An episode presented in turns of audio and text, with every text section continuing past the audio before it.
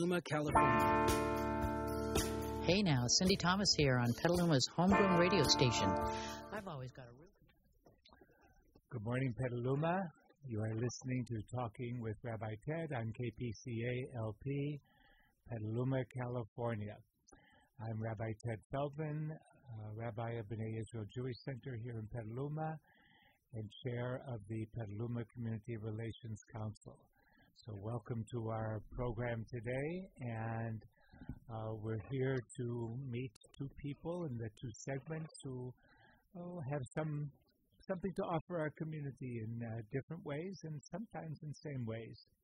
So, I'd like to welcome to our studio Kayleen Asbo, who I had the privilege of meeting at St. John's Episcopal Church a couple of weeks ago uh, when there was an evening of music and poetry commemorating Kristallnacht and uh, remembering the people who were murdered at the synagogue in Pittsburgh a little over a year ago. So, Kayleen, welcome, welcome to the studio. Thank you so much, Rabbi Ted. It's good to have you here. So, our, our first uh, piece of all of this is to uh, get a little sense of your journey and who you are and uh, what you do.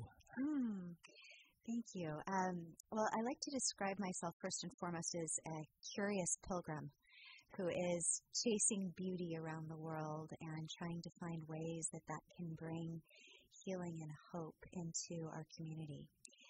Um, officially, I am the cultural historian for the Santa Rosa Symphony. I'm a pre concert lecturer for the Mendocino Music Festival and the San Francisco Opera but for the focus of much of my work is finding a way to use music not as entertainment, but to use music as healing. Mm-hmm. Uh, for myself in my own journey, music was literally what kept me alive as a teenager. And knowing that music has the power to do that, um, I want to both preserve it as the treasure it is. Um, I'm a pianist and a classical music lover, so passing that on to the next generation is really important to me. But also to use music in the ways that the ancient Greeks use music, which is as medicine for healing the things that ail us and for balm um, that we can pour into our deepest wounds when we're suffering from despair or grief, and then as a way for community to come together. So the focus of much of my work has been the creation of a company that I call Mythica, which integrates story and song and the arts and weaves them together in classes, concerts, and then um, experiential cultural journeys to Europe.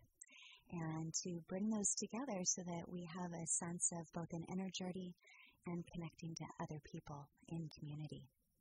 Wow, that's a lot. Just a quick question on that. What what does a cultural historian for the symphony do? I get to have a lot of fun before, before we uh, explore the other stuff, right? Yes. So there's two aspects to that. Uh, one of uh, the aspects is that for each upcoming program, I have created 10 minute videotapes that show the story behind the music that we're going to hear in the concert hall. So, for example, this weekend, the featured concert is of Mozart's Requiem. But in classes and clips that I provide, um, there is the backstory about how the Requiem was written during Mozart's lifetime as he was literally on his deathbed, and to bring the story of that piece to life and to, to highlight things um, to listen for in the concert. I'm also in charge of writing some of the program descriptions. So, um, being able to put in words what the music is trying to express in sounds is part of my job description. Wow. And you also have a doctorate, I believe. I do. My doctorate is in mythological studies with an emphasis in depth psychology. Uh-huh. So it was um, a fancy way of saying comparative religion with an uh, emphasis on how that's been expressed through the centuries in the arts. Wow, that's that's a lot. It was a fun experience, a wonderful uh, journey. So, how, how do you think? You know, you alluded to music not just for entertainment mm-hmm. purposes. So, when you look at the music in America, and I realize there are all different components mm-hmm. to it, the rock music and pop music and everything. what do you? What's your observation about it? Because it's highly entertaining. We've really, that's right. I think that we've really lost something uh, with its emphasis on only the entertainment function of music. Um, there are other places and other times where this has happened. Actually, if you study the ebbs and flows of history, you find some fascinating things. For example, in ancient Greece, in order for um, the priests of Apollo to become doctors, they had these healing sanctuaries called the Asclepions, which were sort of their version of healthcare clinics um, in the ancient world.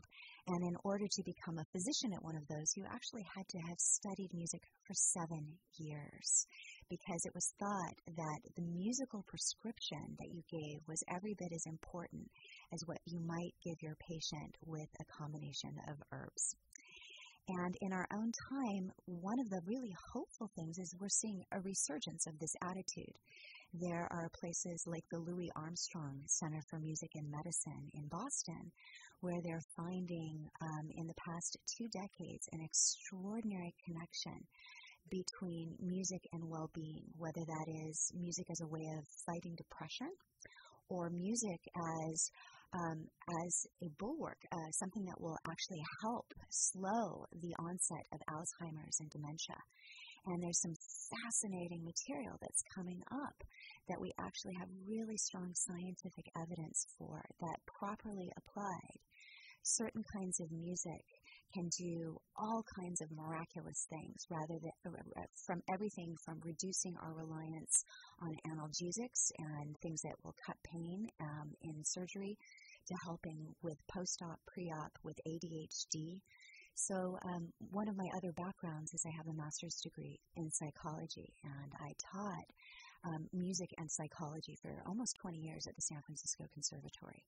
And I'm fascinated about this interface, about how music can be medicine.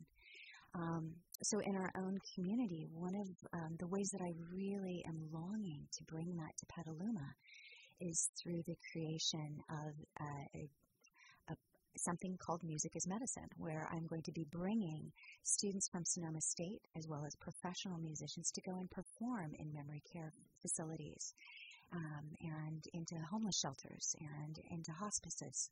Um, there was a whole art in the medieval period of the kind of music, learning the skills that you needed in order to help someone transition as they died. And this is this whole field called music thanatology has been rediscovered mm. also in the past few decades.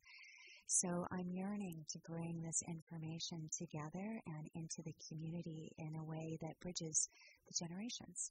You know, you triggered in my mind a memory. Uh, I had a member of my community who was uh, dying, and I was there with the family as that was happening, and I asked what music did he like?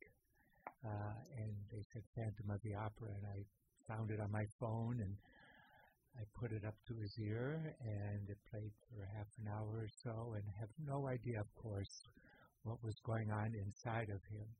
But the fact that that was something that uh, he listened to frequently, and I can only hope that it was easing him in this transition and for him in life. Yes, I understand that. I would think so. There's a couple of books that have been recently published that actually talk about that, about people who literally have been brought back from the edge of death by having music that mattered to them put in iPads in their ears. And there's a fascinating documentary called Alive Inside, which was, I think, the last film that the neurologist Oliver Sacks made that shows vividly some of the most remarkable effects of music. So, to all of the listeners out there, I would encourage you to think about making a playlist, to make a playlist of the music that most matters for you. And I like to tell my students to make two, to make one playlist of things that relaxes and calms them, and another playlist of things that energizes and excites them so that when you're in the doldrums of despair, you know, I, for me, the Bach Brandenburg concertos is more potent than two cappuccinos in terms of getting my energy up. Um, and it will be different for every individual, but to have those playlists is really important to bring those with you when you go and you go into the doctor's office for surgery. I um, I was deeply moved that um, one of my students asked for one of my CDs to take into open heart surgery, and he said, "If I die, I at least am dying to the sounds of something that I love."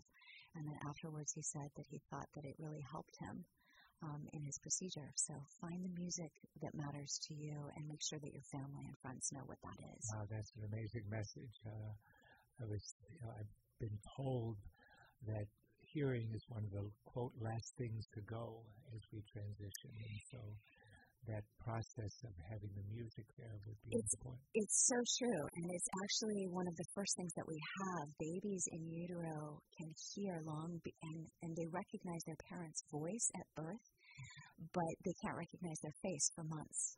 So if you think about how important it is that it's one of the very first senses, hearing and smell when we come out of the womb, or how we know the world, much earlier than sight. And it is, in fact, one of the very last things to go. They've also found in research, and I found this fascinating, that with Alzheimer's patients, the, the patients would forget the names of the people that they loved if they said them, but if they sang them, the memory endured. So to turn everything into a song um, around you. Um, I imagine many of our listeners can remember television jingles for when we were children, or the, unfortunately for me, the theme song for Gilligan's Island is stuck in my long-term memory break. You know, but if we turn, if we if we apply that creatively, and we put the mo- messages that we most want to remember, if we put those words to song, well, that memory will last far, far longer because it goes so deeply inside the brain. So, what is there, you think, about music? What What is the it mm-hmm. that does make that difference? I think there's um, two things. Music is one of the only subjects, I believe poetry is the only other one, that fires on both the left hemisphere, which is our analytical brain, and the right hemisphere, which is our more imagistic and creative side of our brain. And so, with song, where you set lyrics to music in particular, what you have is both sides of your brain going full blast, which is so different than how we usually process information. We usually are on one side or the other. But even more deeply than that is the fact that music hits the limbic system, the emotional core of our being. And we we can know this so vividly because so many of us, I imagine everyone who's listening has a song in which all you need are a few notes and it might bring a lump to your throat, that it brings back this depth of memory because um, because it's not simply rational explanation, it's not cognition, it's a fusion of the intellectual capacity with the heart. It's the place where the head and the heart come together. And that's what makes it so powerful um, I think that that's also one of the reasons why another um, aspect of music is that it literally has the capacity to change the world. I think many of your listeners could remember back to the 60s and imagine what would the 60s have been without the folk music movement and would, you know, the Vietnam War catalyzed, the protests catalyzed around so many of the singers. The same thing was true um, during the Civil War um, with the song Amazing Grace, which was woven into um, um, Harriet Beecher Stowe's um, production on stage of Uncle Tom's Cabin. And that song was the climactic finale that moved everybody from looking at a drama on stage to really feeling it in their bones. So when Abraham Lincoln met her, he, he shook her and he said, So you're the little woman who has started this great big war but it was really the power of music in that production that moved people's hearts. And we see that over and over and over again the rallying cry of the Fifth Symphony during wartime or the Ninth Symphony as people come together with Beethoven. Um, music to change people's minds, music to change people's hearts, and music in which there is neither Republican nor Democrat, neither male nor female, neither old nor young, but everyone coming together to sing something where they find their place together. So, what would this uh, music and medicine look like in Petaluma? What What are you mm-hmm. hoping to come through with that? Well, there's there's three initiatives that um, I am spearheading. One of them is uh, to extend the Musical Mondays program that I have at the Petaluma Historical Library Museum we follow the journey of art and music as it is what I call an alchemical journey. These stories of people who, in the depths of despair, have put their grief, their sorrow, or some cases even their outrage into music and had it become a vehicle of beauty and healing. And so I'm delighted that next semester I'll be um, joining the Mythica team at the Petaluma Historical Library Museum will be 10 Sonoma State music students who will be performing as part of that story. As part of our work there, the dress rehearsals for those classes and for concerts will be held in hospitals, in senior centers, and in schools. And then on January 31st, we're going to literally take to the streets of Petaluma for what we're going to call Schubert on the Streets. And that is to involve everything from young music students and choirs to really amazing professionals to literally hit the streets of Petaluma and perform on the street corners and bring this great treasury of classical music into our community accessible to everyone. And the, so those three things the museum, the music on the streets, and then actually going as music as outreach and medicine into the communities and pulling together a group of musicians to develop the tools to be with people in illness and even in death, where they're using music as a bridge to hope, healing, or surrender. I hope to see more uh, advertising about the January 31st event because that should be a, a beautiful addition to our city. So, uh, we met at uh, St. John's Episcopal Church, and uh, I got there because my friend and colleague, uh, Reverend Daniel Green, said I should be there. Mm-hmm. Okay, I trust him fully, so Mm-hmm. I was there and totally overwhelmed. What went into Mm-hmm. producing that? What what motivated you, and where that where that come from? Well, I think one of the things that we lack so often in our culture are memorials of grief, of coming together. And my friend and mentor, Francis Weller, who's an extraordinary therapist and writer who's written on this subject extensively, talks about the, the lie of private grief, that when we try to hold grief privately, it's too heavy for any of us. And that the only way that we can make our way through the world is by coming together communally. Um, personally, I have felt the ache and the anguish of what has been done throughout history, um, tragically, very often in the name of Christianity, um, to the rest of the world, and particularly to the Jewish people. And I, I hold that very, very close to my heart.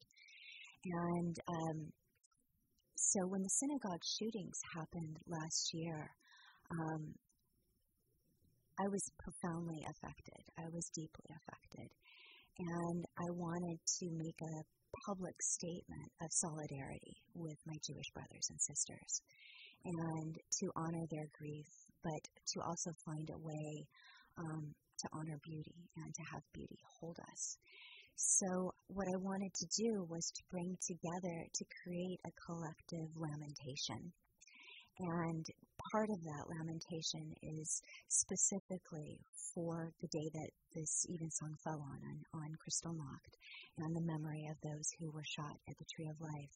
But it was also to honor Jewish poets and music from the Jewish culture, because I think one of the things that Judaism does so beautifully is the tradition of the Kaddish, and that they actually have built in that idea that you know, your grief doesn't go away the next week, that there needs to be the whole year of remembering and holding close to your hearts those who've passed, and then to honor them at that memorial seemed just right and fitting to do so, and just to bring together a group of people who are of all different um, faiths. You know, we have Christians, we have Buddhists, we have um, Unitarians, but to collectively to honor and bear witness to the grief of our Jewish brothers and sisters. So I was so grateful that you were there and that we could have that ritual of singing together of the music of Catherine Braslavsky, whose grandparents were Russian Jews.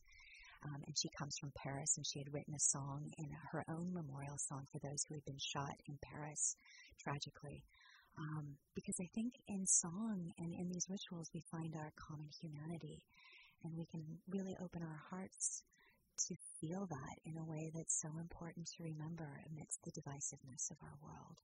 So I'm so grateful that you were there and that you were part of this. Um, was profoundly important to me. And, and I'm so grateful that it took place and that I had the privilege to be there. And on behalf of my community, I want to thank you. And uh, through you all of the people who made it happen. Uh, amazing uh, poetry, amazing music uh, that filled the, filled that room, uh, and it was it was very profound evening. So just to say thank you, thank you so much for doing that, and um, you know it, it, it fits in that uh, this um, music as medicine to a certain extent, or the healing process, because uh, as you're well aware, the, with the rise of anti-Semitic incidents and stuff like that, many people in the Jewish community are uncomfortable, nervous, overwhelmed at times by what's going on, and uh, to have an occasion like that, and for me to be able to come back to my broader community and report on it and share the feeling of what happened that night, uh, the ripple effects of what happened that evening really stand to provide healing and uh, hope uh, for people. That was my my deepest desire. Good, good. I'm so glad that that, that was there. So, kind of getting back to some of the other pieces, I'm kind of, you know, classical music, uh, which I love and uh, appreciate. Uh, I can't say I'm an expert on it. I listen to it because I like to listen to it. Mm-hmm. Um, where does the other music of American culture fit in? How do you when when you hear that other music? Mm-hmm. What do you experience mm-hmm. when you you hear uh, hip hop? I mean, all the different genres of American music now, and how they're affecting our younger people, and the language, and the sexuality, and the mm-hmm. the the conflicts that are being portrayed in them. What mm-hmm. what do you what do you take, what's your take on all that? Well, I have I'm holding the tension of two things. Um, on the one hand, I think ever since I've been a teenager, I've actually been alarmed at, at the messages as a woman that much of the popular music um, sends out. Um, and certainly with um, younger brothers who were enamored of rap music for a while, when I've I've listened to that, it, the messages, um, frankly, you know, they they really do disturb me. I think but at the same time that I'm holding that, I had to laugh when I was reading some works in which it said, The music of the youth is nothing but moral decay. And I noticed that it had been something that was written in the 5th century BC.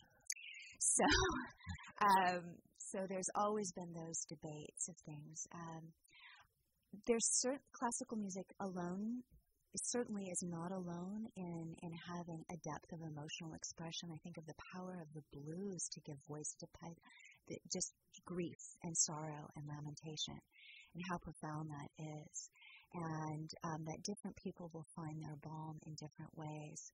Um, there's there is another aspect, though, that as as someone who studied classical music my whole life, I also am so awestruck by the the actual construction of how a piece of music is created, a symphonic work of art, and that there's a kind of intellectual development there that is is truly truly extraordinary. But we often in our modern culture, it's almost like we've lost the Rosetta Stone. We don't know how to translate that. We don't know how to find our way into its complexities, into its mysteries. So that's part of my role. So, so where does joy fit mm-hmm. in to the classical movement? Well, I think that joy is, is, is absolutely one of the things that is most celebrated in, in that, uh, that genre. That if you listen, whether it's Bach's Brandenburgs or Beethoven's Ode to Joy, yeah. um, which is the great triumphant universal song, or Max Richter's Spring, I'm going to invite all of your listeners to go Google him and listen to that piece and just see if you can keep your feet from tapping. I, I have watched people from 4 to 84 just burst into irrepressible joy, unable to not dance when they listen to Max Richter's Spring. So it's there. And it's also, again, the head and the heart together. It's working at our brains and at levels that we can measure now um, scientifically that show that everything's lighting up to, that can lead to brain health but also emotional well being.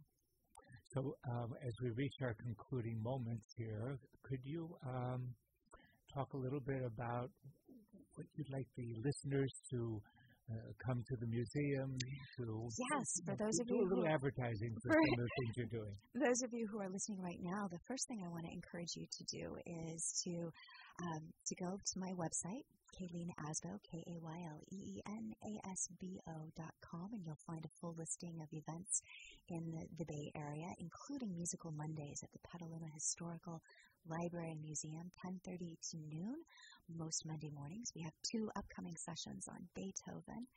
Um, and then Tuesday night at Sonoma State University at the Green Center at Schroeder Hall will be a celebration of the 200th anniversary of the extraordinary muse, musician, and composer Clara Schumann, who was one of the most amazing people who's ever lived and whose music will probably bring tears to your eyes, a lump to your throat, and courage to your heart.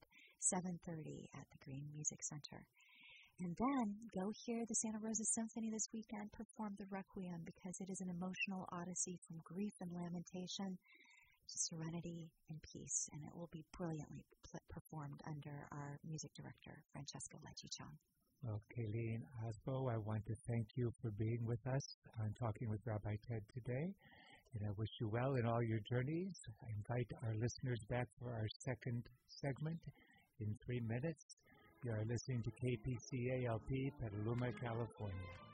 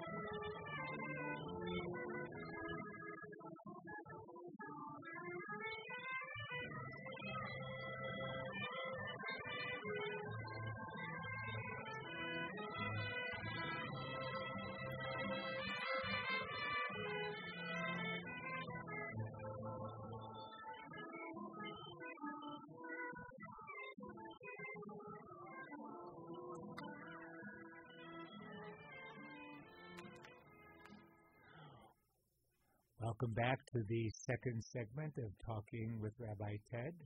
Again, I'm Rabbi Ted Feldman of B'nai Israel Jewish Center here in Petaluma and chair of the Petaluma Community Relations Council. You're listening to KPCA 103.3 FM, Petaluma's Community Radio. So, welcome back to our second segment. Um, I have uh, in the studio with me right now Randall Collin, who is a resident of Petaluma, and we're going to find out more about him Um, there'll be some sweet parts to our discussion. Isn't that true? Absolutely. Absolutely. So, welcome. Thank Good to you, have you here. Good to have you here. So, my, my first question is always uh, who are you? Tell us a little bit about your journey and uh, the path in life and what, what brought you into the studio today. Big, big question. Start Yeah. with the start with the small stuff, right? Okay. The who am I? Who am I? So that's my uh, meditation mantra. who am I? So It's an important one. It's hard to figure out sometimes. Ramana Maharshi, right? Yeah, So there you go. Yeah. The Maha mantra, the mother of all mantras. Ah, Who am I? okay. Well, okay. Do your best to explain who you, you. are. Uh, well, what comes to mind, since that's all that uh, I can operate out of right now, is just being in the moment, is uh, I'm a wanderer. Uh huh. and so I know uh, both my parents have very strong uh, roots into their Judaism, Uh-huh. although I walked away from it when I was 12 and I began the wandering. Instead of they told me, "Do you want to get bar mitzvahed or do you want to sleep in?" So of course I said I want to sleep in, and uh, left that pathway. I do remember in Contra Costa County, the synagogue I went to had a one-armed rabbi, which was quite wonderful to uh, hear him play guitar Mhm. and sing. So uh, that was uh, one of the compelling reasons I continued in my uh, up to t- age 12. But then wandering, I know the Jews have a lot of uh, history in wandering, wandered through the desert for 40 years. So I feel that that identifies me almost more than any other structure in my life. Uh, so I'm in that period again now, actually, big time.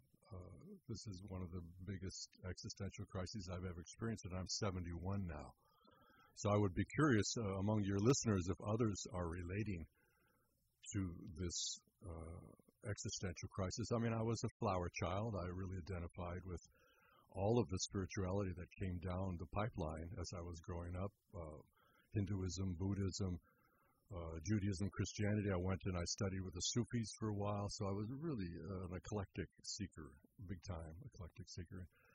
I uh, have had a lot of uh, originality in my life. I mean, I uh, graduated high school when I was 16, so I skipped two grades, and I was considered uh, a prodigy. I don't know for what, but I was on TV when I was 14 on Science in Action. I went to I studied beetles actually, uh, Tribolium confusum beetles.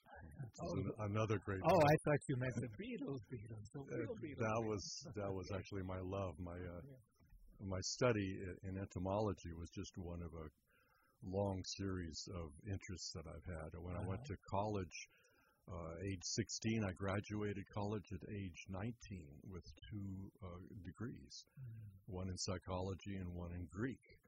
So in my third year of college, I transferred from Reed College to UC Berkeley, and they gave uh, Reed College credits more than UC Berkeley credits. So they said, okay, you've already fulfilled your major in psychology, you got a freebie. So I went to storytelling class and fairy tales, and I got interested in Greek. And so I actually got a major in classical Greek. And the reason was because uh, I could smoke pot and look at Greek and understand what it said. So to this day, I don't know what was going on in my head, but I actually have a college degree in classical Greek, and I right uh, today I can't fathom the Greek alphabet. I can hardly remember how it goes. But that speaks something to something's going on in my inner world that is tied into something much, much larger than myself. And I can't quite grasp it. I can't quite embrace it. I never have. It's just changed me. About every seven years, I go through some sort of metamorphosis. And like I said, the one that's happening right now is the biggest one I've ever experienced, except that my faith is deeper. So I can say, okay, well, you know, it's happening again. I, hope the butterfly comes soon. Faith in what? In the reformation, the recreation of a self that's closer and more aligned with my true self. Because, you know, uh, non-dualism, know, those ideas. Uh, I understand that there's a oneness, a field of being out of which we all operate, which is an authentic truth. It, it is Adonai, it is God, it is all the, you know, appreci- appreciation that the Jews have about their uh, tie, being tied into a oneness. Um, but it's in all of the religions, and uh, I'm reminded that when I say for me, when I'm reminded of the Gary Larson cartoon of the gorillas eating the bananas, and one says to the other, "I know all gorillas love bananas, but for me, it's very special." oh, the existential moment, right? Exactly. So for me, for my life, right. in my search for right. God, this is a tremendous uh, period of wandering and I, I think I was talking to Jim the other day that some part of me loves to get lost. Hmm. And so, because that love prevails, uh, I think I'm searching for the feeling of being found, you know, like an amazing grace. I once was lost and now I'm found. So that right. feeling of being found again identifies with me with my authentic self. Right. And, and maybe the liking being lost, it's only because it feels even better to be found. And so to experience that being found has a more profound effect. Pro- profound, exactly. No if pun intended. Right, right. If you're if you're lost first. So in our last segment, uh, I don't know if you heard part of it, but Kayleen Asbo uh, was talking about the healing power and the spiritual power of music. Yes. And music has played a role in your life too. Absolutely. Can you talk a little bit about that?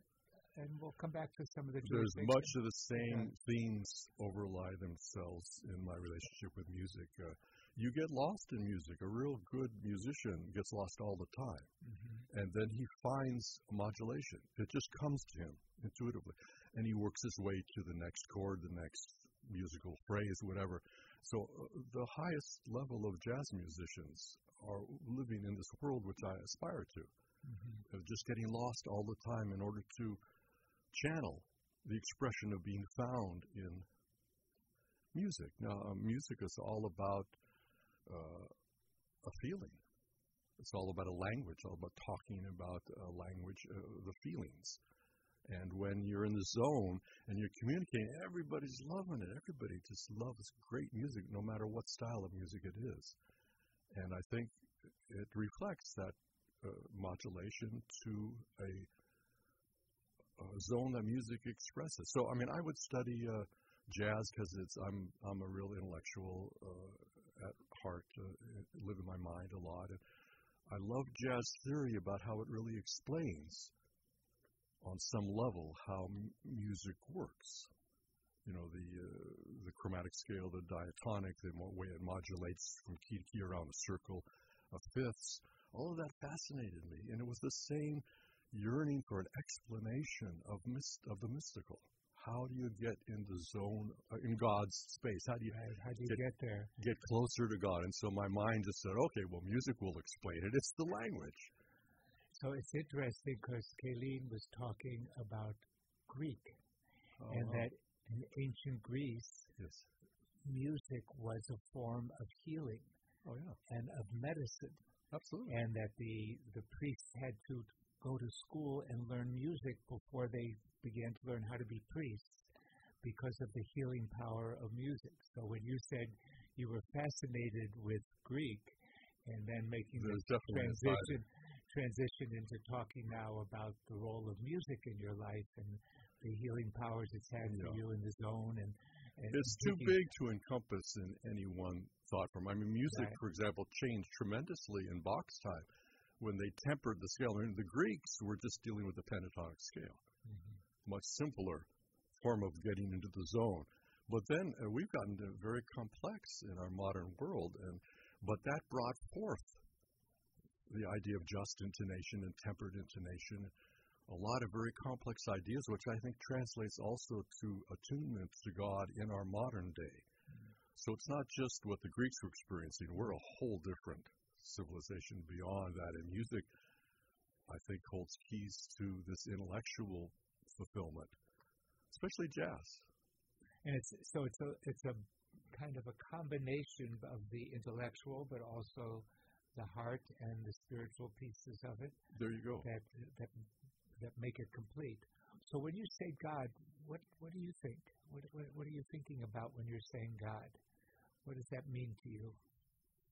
Uh, no, it, it, it's too big a question. I want to go back to what you said about completion. and Okay. My thoughts about uh, this search for completion. So the Jews wanted for 40 years, right? 40 is a huge Uh-huh. number of completion. you got to do it a long time, Right.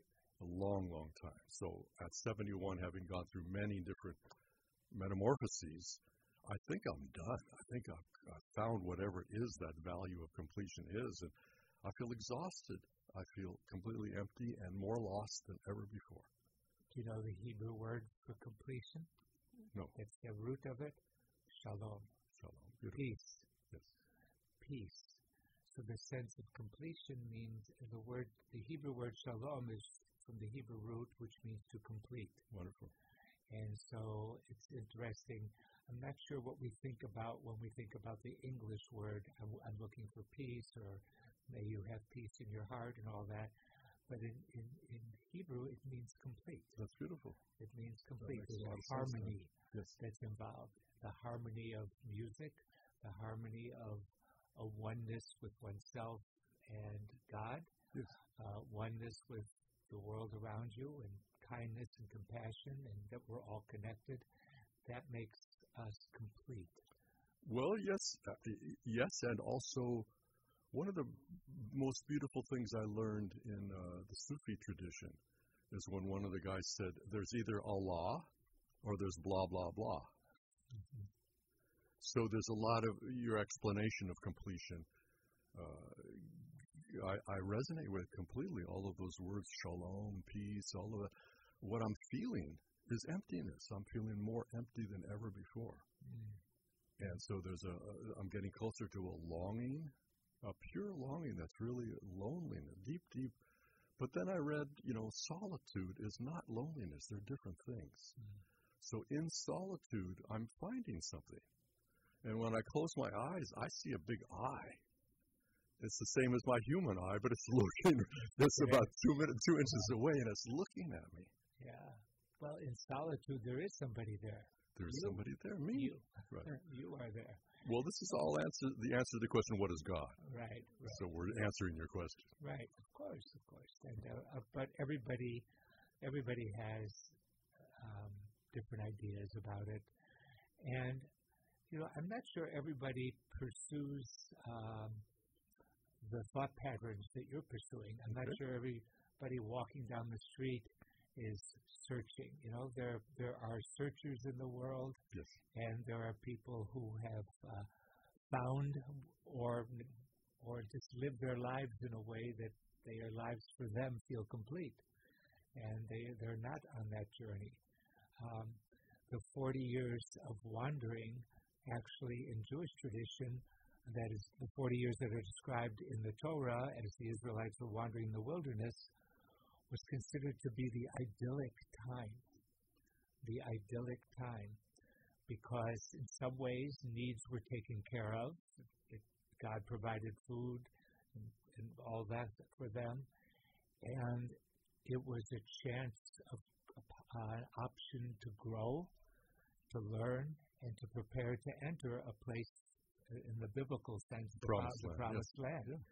And so it's often idealized in the prophets as a time of, of great insight Yes. and a time because if we think we have it all, then we don't spend too much time thinking about what we're looking for. Beautiful. Yeah. And so uh, one could look at wandering time as a negative and say, I'm lost and it's terrible and I can't, I wake up in the morning, I don't know what to do.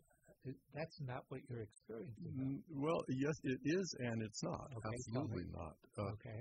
I experience all of the feelings of loneliness, uh, desperation, exhaustion, things that are normally associated with. I mean, I was a clinical psychotherapist for a lot of years. I read a lot of books about Uh-huh. describing the blues, Uh-huh. and uh, this is something else.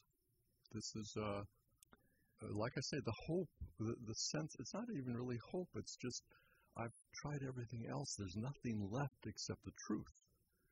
And if the truth just is is existential, you know, there is, you know, you don't have to conceptualize a God. It's just existence, just Okay. being, and it's just awareness of being. And that somehow uh, refreshes me, relaxes me, and I think I look at this eye that's two inches away, and I say, yeah, I'm I or the the Jamaicans say the I and I, right? Uh-huh. the I, the big I. Uh, Carl Jung said the self and the small self and the small self. decomposes or, or uh, uh, you know discombobulates and then reassembles itself closer uh, in proximity. Proximity is the word the Sufis use. Proximity, that's what it's all about. To this ex- existential state of being, this primordial state of awareness. So I think the uh, the metamorphosis I, I, feel I've gone through many, many times, and this is the one on steroids. This is a big one. Has to do with becoming nothing, becoming so empty in this desert we're talking about.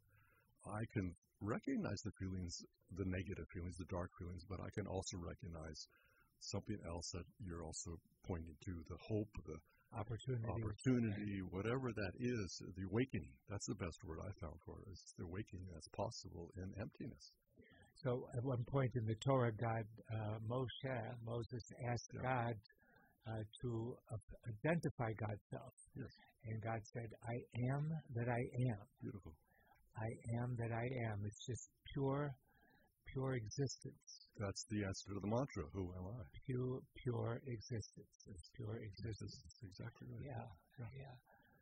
So um, wh- while you're doing this pure existence, you ventured into some other many, things. many fields. I'm telling you, right after college, yeah. I built houses. I built two houses, living in the country, sold Christmas trees. Uh, I then I moved to Madison, Wisconsin, and started a restaurant, which I ran for three, or four years, and uh, came back, lived on the Russian River, built a house.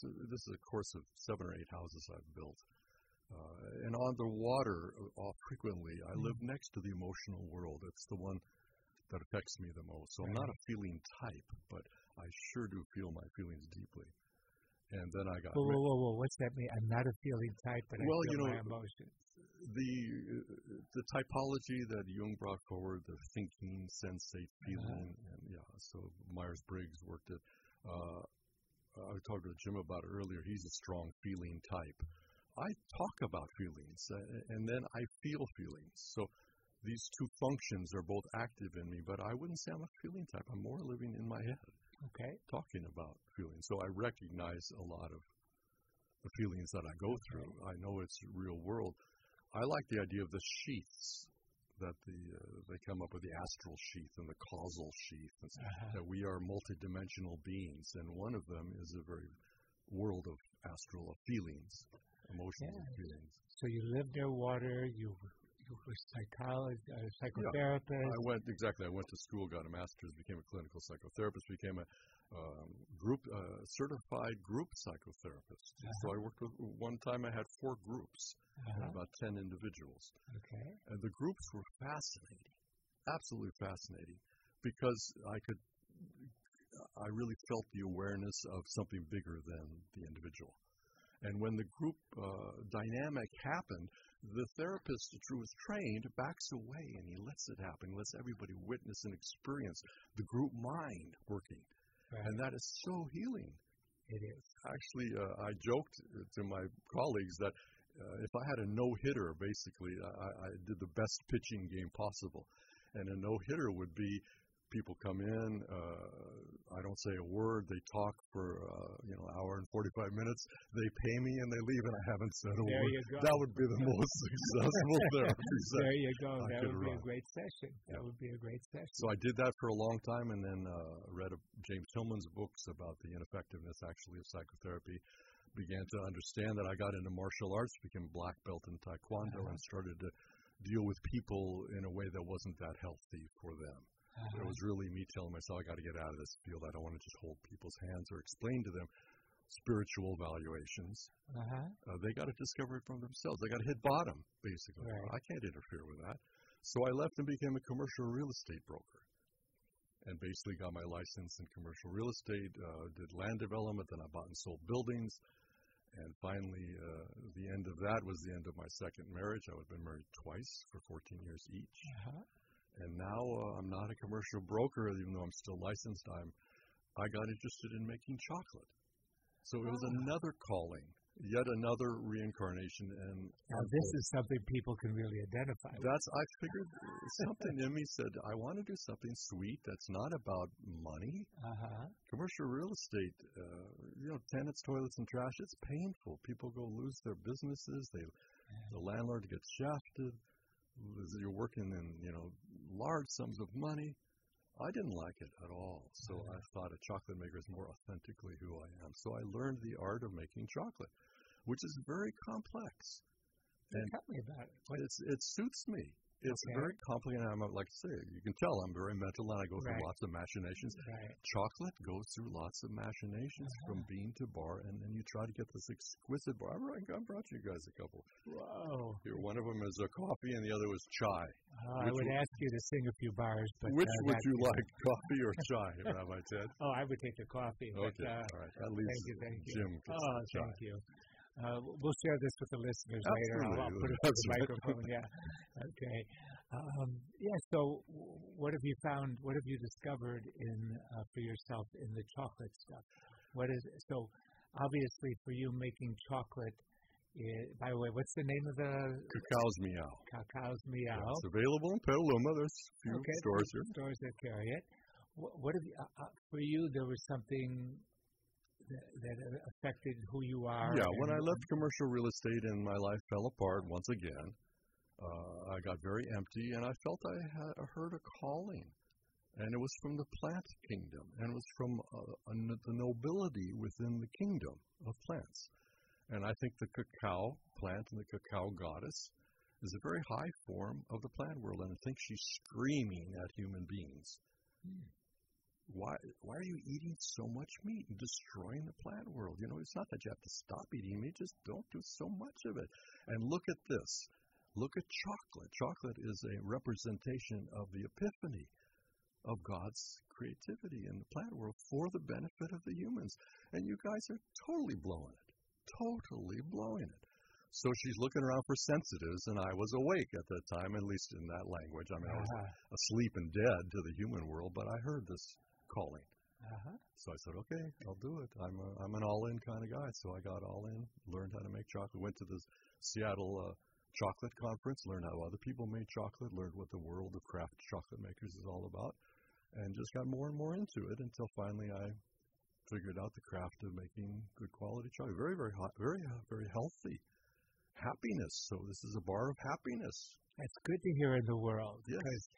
it, for somebody who's feeling lost and alone, Exactly. to create a tool that connects one and connects you to happiness You is, is a really important thing for you to have found for yourself Super important. and to bring to the world. So, so just on, on the purely mundane, what makes chocolate chocolate? I mean, what? Tell me a little bit about that. What? Okay, the uh, cacao uh, pod Uh-huh. uh, has to be grown within 10 degrees of the equator. So she loves warmthness. I think she's very feminine. Loves to be cuddled, loves the warmth. Grows up into a pod which is like a pomegranate. That's obviously feminine.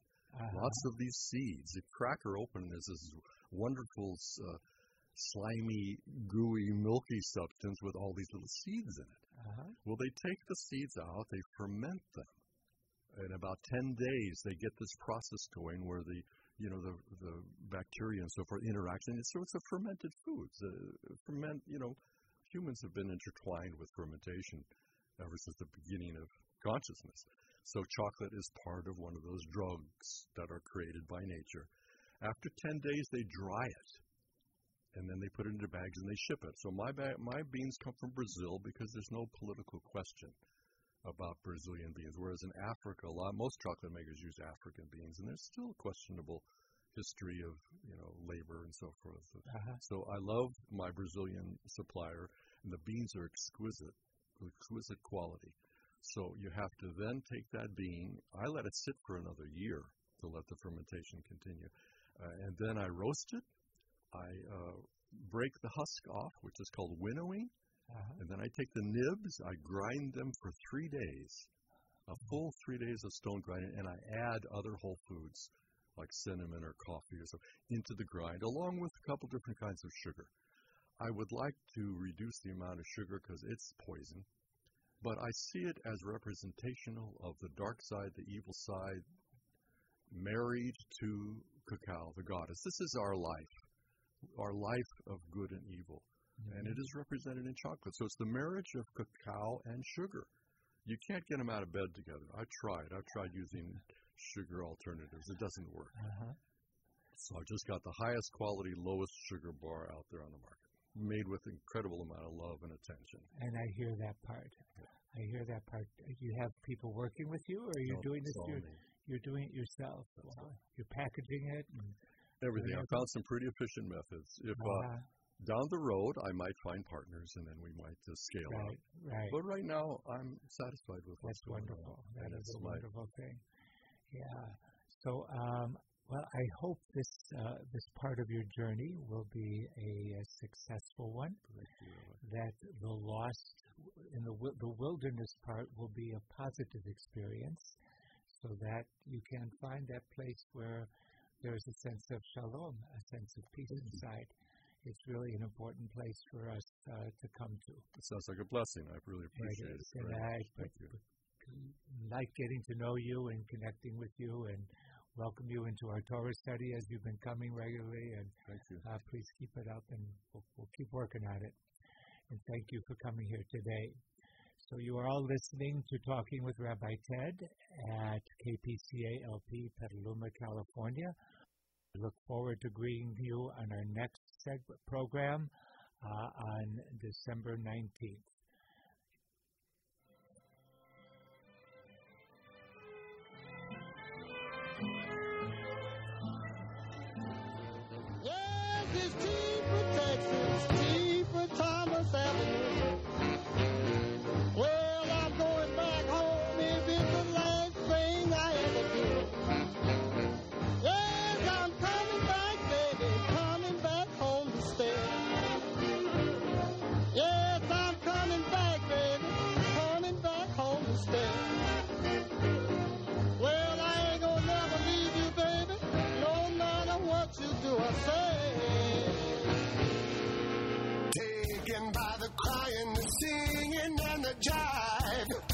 Comes that feeling again.